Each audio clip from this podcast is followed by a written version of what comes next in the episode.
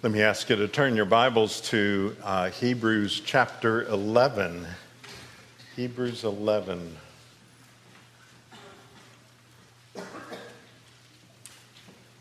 going to begin reading at the end of that chapter and then uh, a few verses in chapter 12. Now, it was mentioned earlier that uh, this is Reformation Sunday.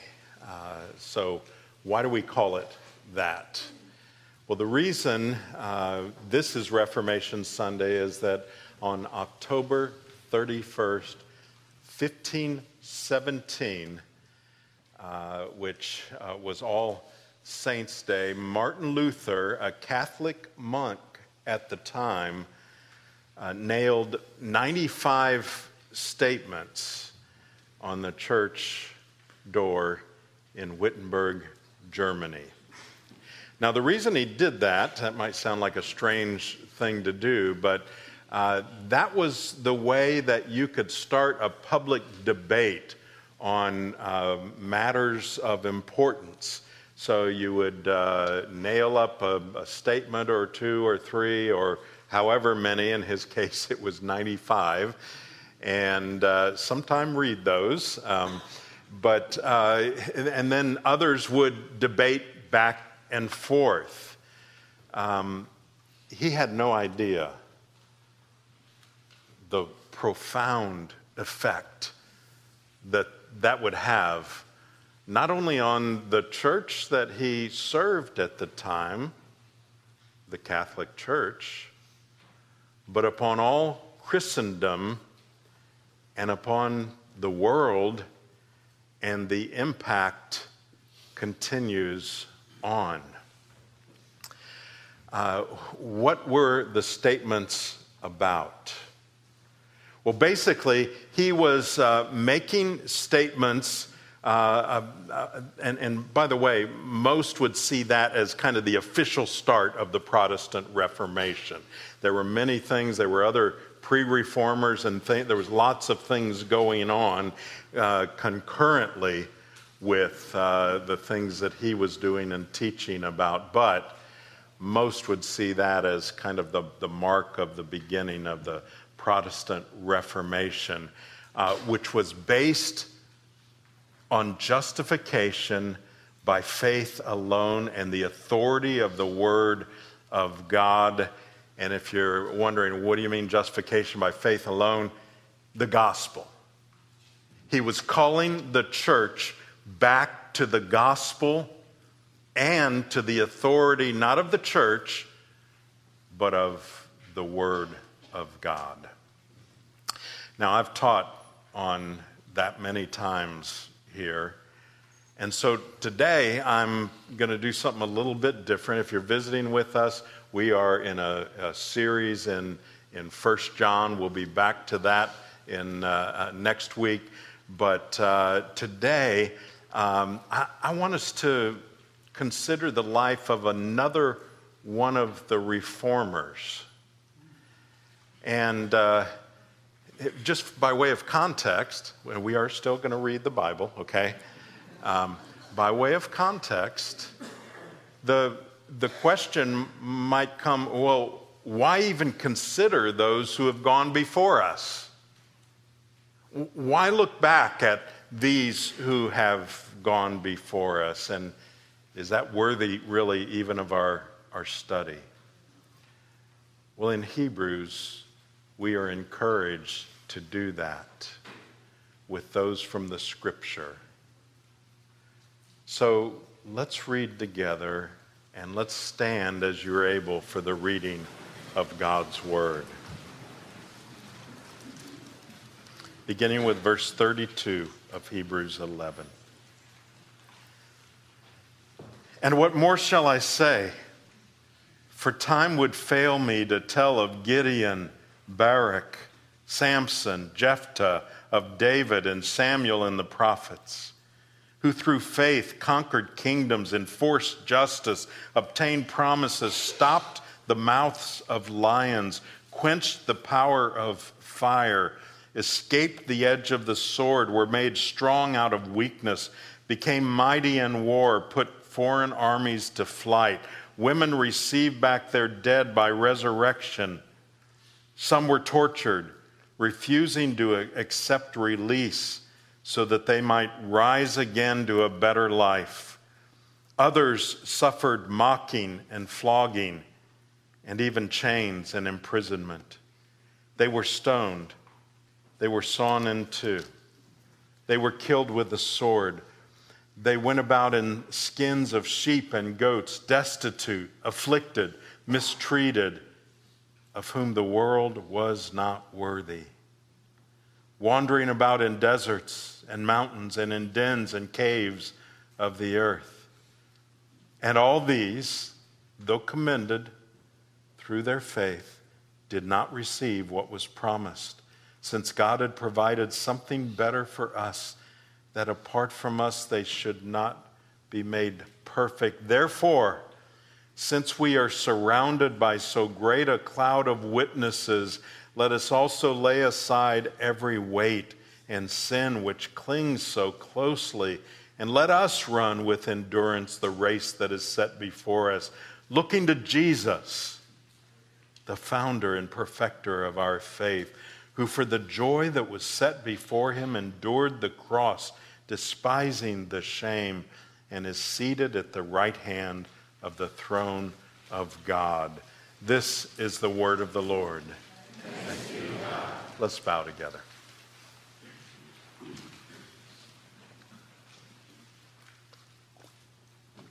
Lord, thank you for your church, for those who have gone before us. And today, Lord, as we look at your word and as we consider another one who has gone before us.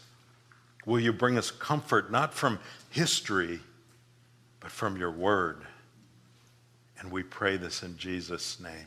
Amen. Be seated.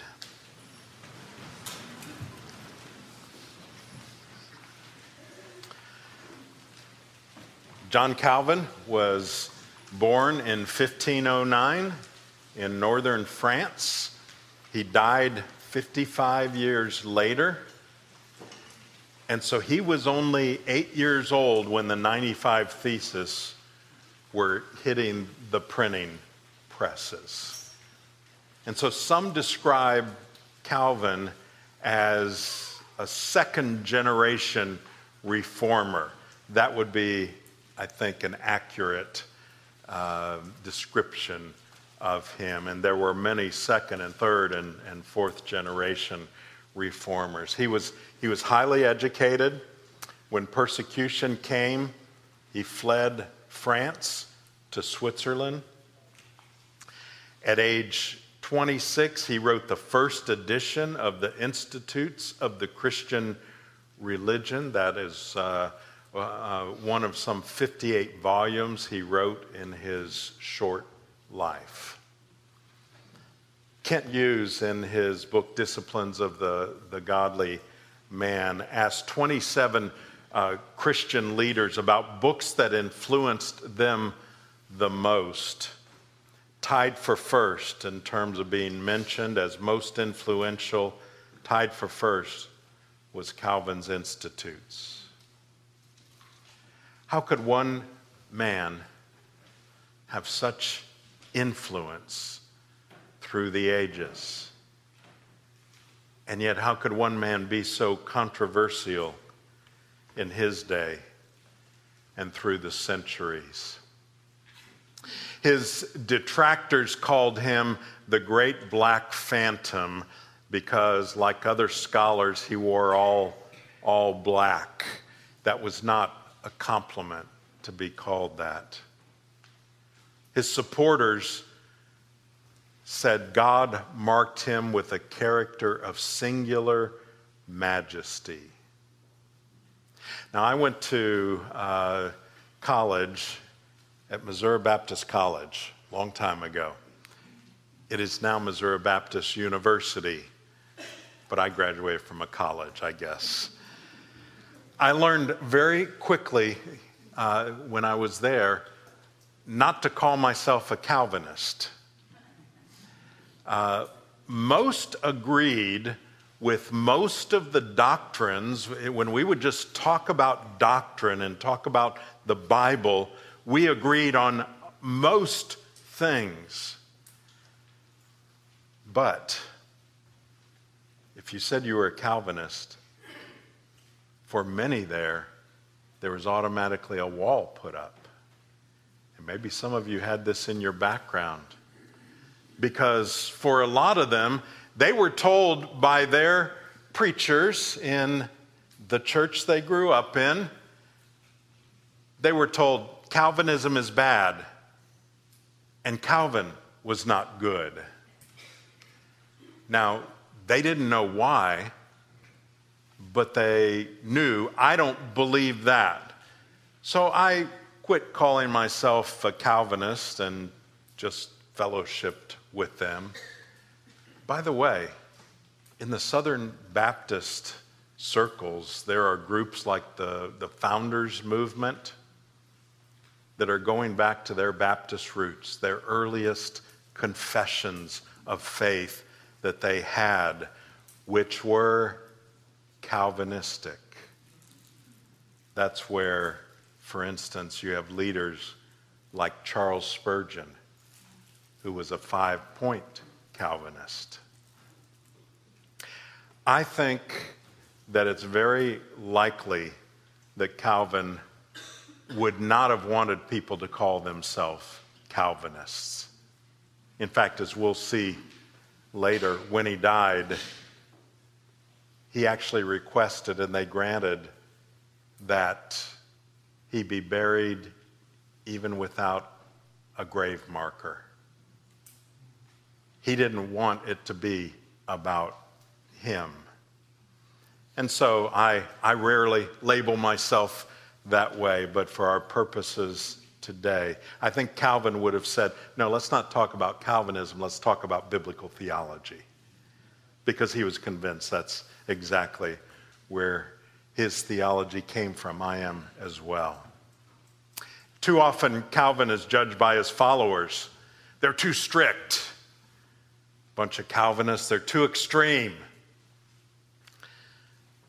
But even when Jesus is judged just by his followers, he's not judged very accurately, is he? John Calvin said, Let our chief goal, O God, be your glory and to enjoy you forever. And that was, that was Calvin's highest desire, the glory of God. He also said, The glory of God shines indeed in all creatures on high and below, but never more brightly than in the cross. That's where we see the glory of God. So, I want to tell you about some of the tenets of Calvin's theology and teachings. I'm not going to give you five points, I'm going to give you four. And that actually is the hardest, was the hardest part about putting this message together because how do you boil down, you know, someone who wrote so much and uh, so thoroughly boil it down to, to four things? And so what I've done is I've chosen four, four of the doctrines that he focused on, that he taught, that are really in some ways underpinning of other things that he said, but also ones that are such an encouragement to me and a comfort to me, and I trust it will be for you all as well. So, number one, Calvinism's foundation is the Word of God.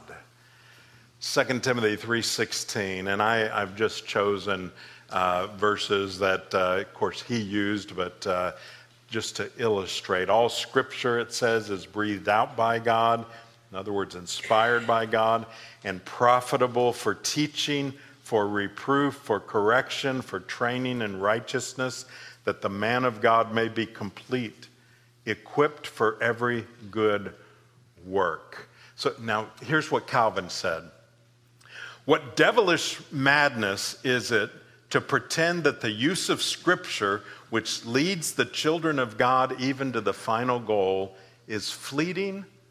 or temporal.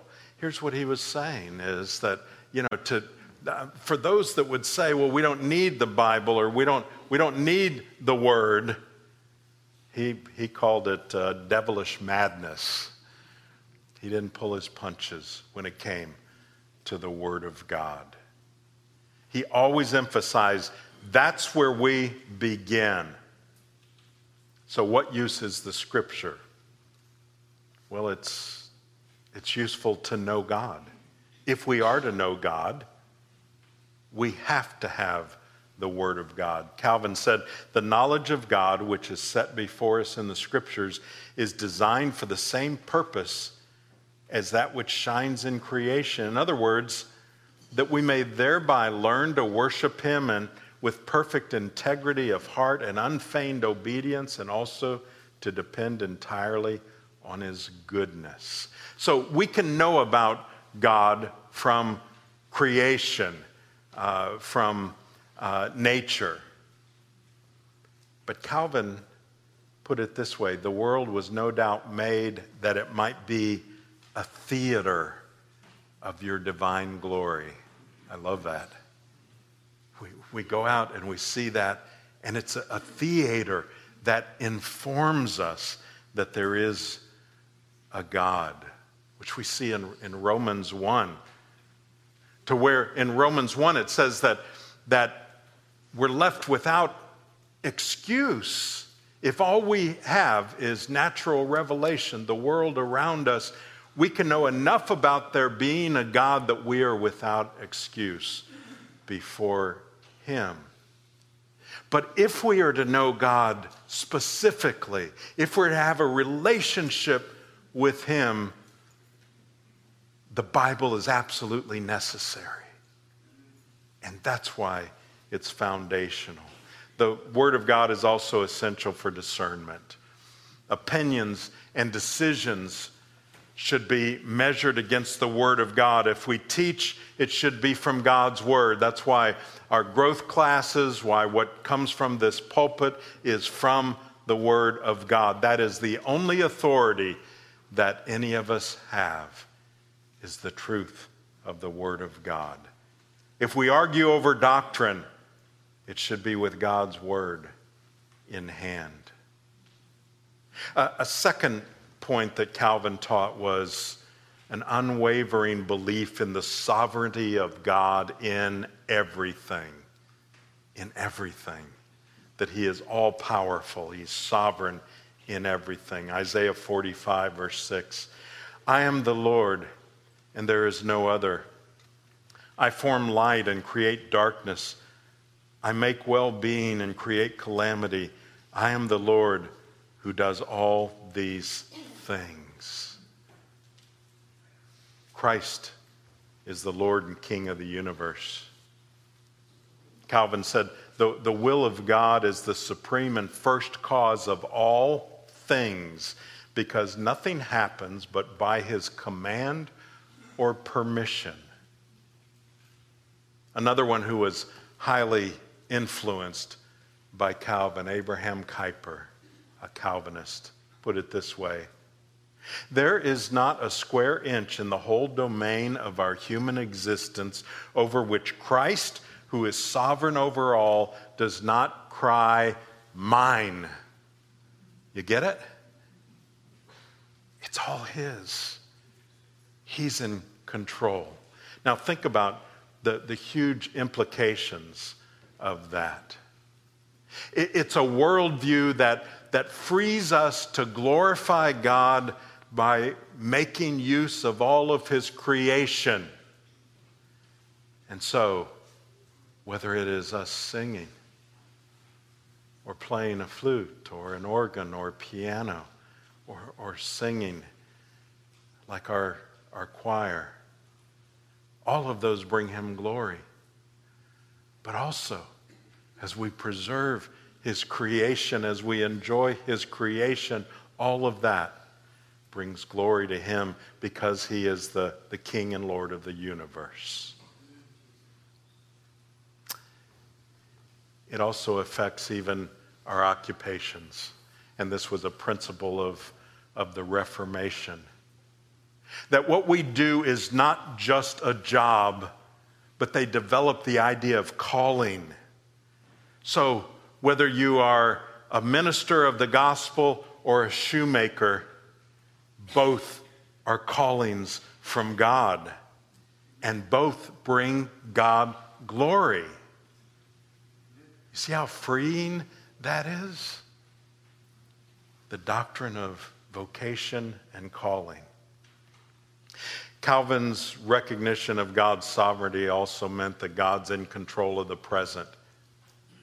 He is able to use all events and people for his own purposes. Calvin reminds us this examples of things uh, many think of as chance occurrences are just so many proofs of heavenly providence, especially of fatherly kindness. And hence, ground for rejoicing is given to the godly. So, he would say the, the world speaks of chance and bad luck. God's people should rejoice at his sovereignty because that's what it is.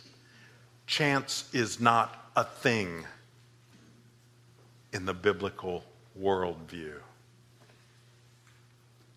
Further, his sovereignty presses us to understand that it, it is always God who is sovereign in salvation. His grace is sovereign grace. To, to put it in, in, in three words, God saves sinners. Sinners don't save sinners. God is the sovereign one who saves sinners. And then some, someone's going to say, well, I, I, I don't like that. You know, that, if God is sovereign, then he's not fair because not everyone is saved. A couple things to keep in mind. One is uh, we, don't, we don't really want fair.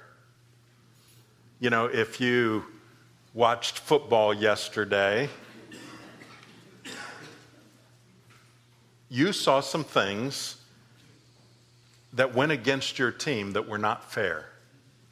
If you watch the World Series, if you're for Atlanta, you said, that's not fair. If you were for uh, Houston, you say, that's not fair.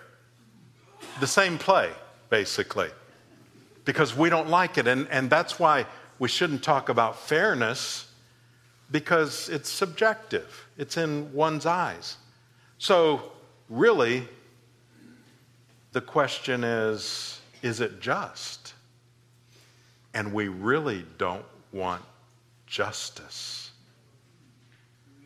If we got justice, all of us would be eternally condemned.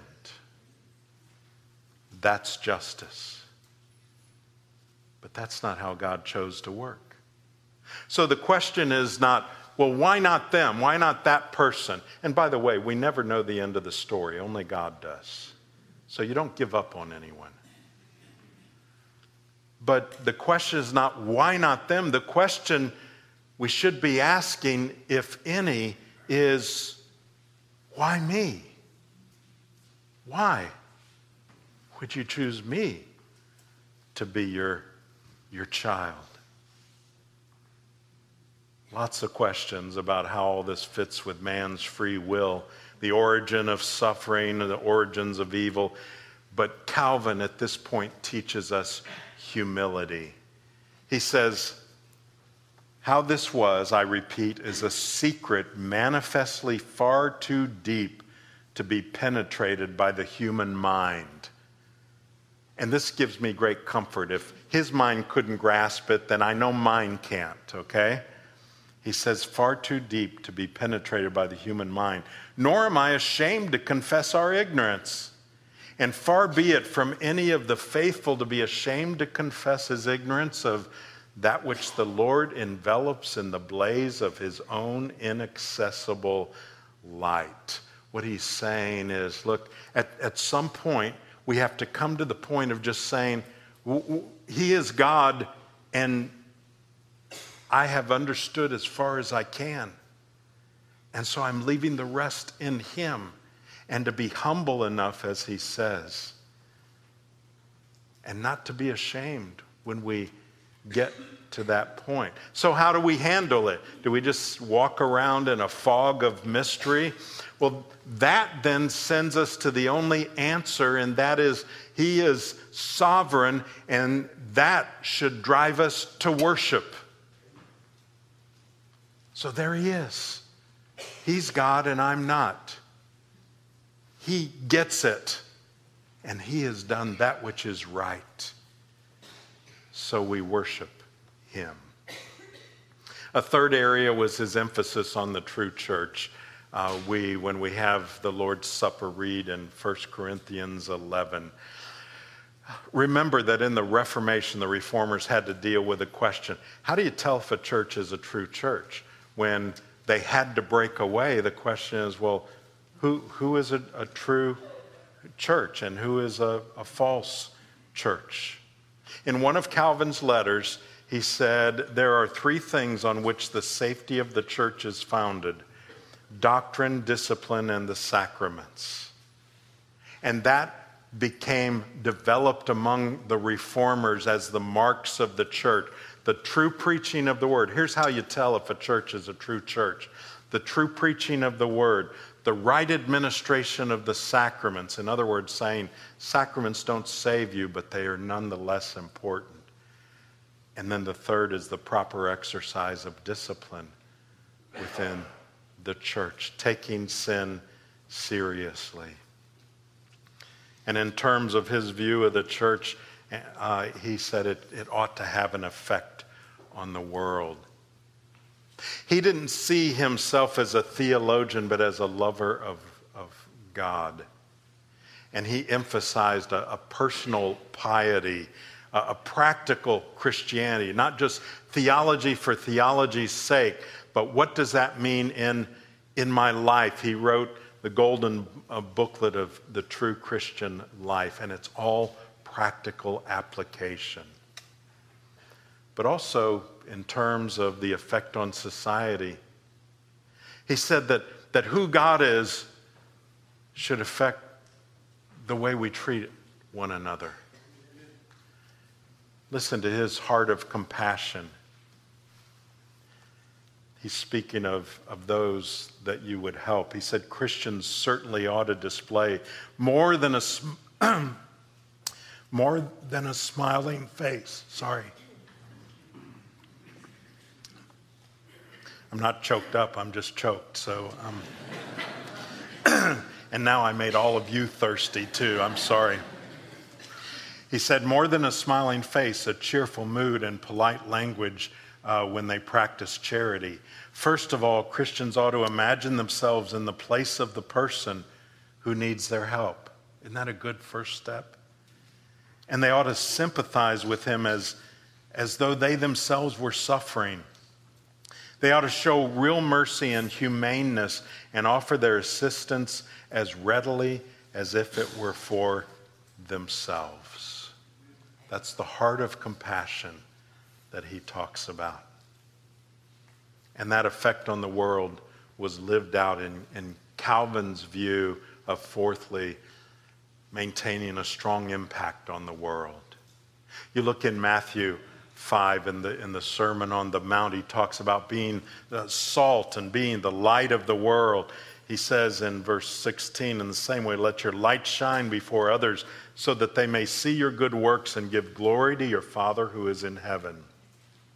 So Calvin believed we were in the world not just to wait till we get to heaven, but to have an impact on the world that God put us in. That was his view. If Christ is the only head, he demands holiness. Calvin defined true royalty this way True royalty is in a king that acknowledges himself as the minister of God. So true royalty is in the humility of a king that says, God is my God. So, how was that lived out with, with Calvin in terms of having a, uh, an impact on the world? Well, Calvin was going through Geneva, Switzerland, and he was pressed into to service by his friend Farel to help reform Geneva. And he did. And in so doing, he didn't just form a, a new state, but a, a Presbyterian and Reformed church grew out of it. But it became a city that was governed by God's laws. Such a rarity. Here's what John Knox said about Geneva. He said, Geneva seemeth to me to be the wonderful miracle of the whole world. So many from all countries come thither. I think that means there, okay? As it were, into a sanctuary, not to gather riches, but to live in poverty. Is it not wonderful that Spaniards, Italians, Scots, Englishmen, Frenchmen, Germans, disagreeing in manners, speech, and apparel, sheep and wolves, bulls and bears, being coupled with the only yoke of Christ, should live so lovingly and friendly, and that monks, laymen, and nuns, disagreeing both in life and sect, should dwell together like a spiritual and Christian congregation. That was Geneva for a time. It didn't last forever, but there was a huge impact upon that city. So, as we read again in Hebrews, Hebrews 12:1 Since we are surrounded by so great a cloud of witnesses let us also lay aside every weight and sin which clings so closely. Let us run with endurance the race that is set before us looking to Jesus the founder and perfecter of our faith that was also the way he died Sometimes you can tell a lot about a person by how they do depart from this world. He struggled most of his life with extremely poor health. But at the end of his life, he wrote this prayer Almighty God and Father, grant unto us, because we have to go through much strife on this earth, the strength of thy Holy Spirit in order that we may courageously go through the fire and through the water, and that we may put ourselves so under thy rule that we may go to meet death in full confidence of your assistance and without fear.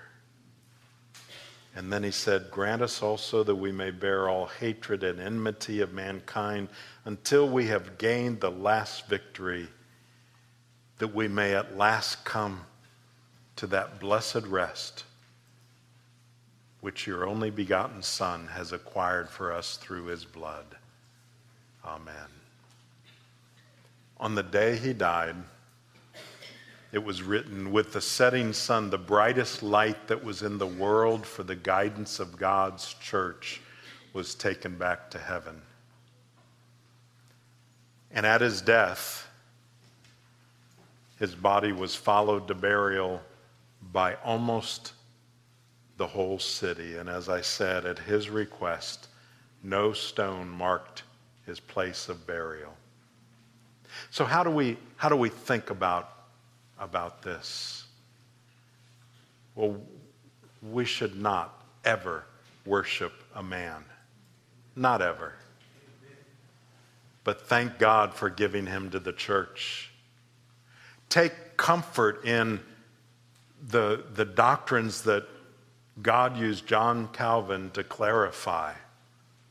And where he was godly, we should follow his example. But at every point, focus on Christ alone, as he did. John Calvin's seal, and you can find that in your worship guide a picture of one version of that uh, at the end of the outline. It was a flaming heart on the extended hand and he, he had his own personal Latin motto. I'm not going to try to read the Latin because I, well, I don't read Latin, that's why. But here's what it meant My heart I offer to you, O Lord, promptly and sincerely. That was his motto. But what a great motto for any of us. My heart I offer to you, O Lord, promptly and sincerely. Let's pray.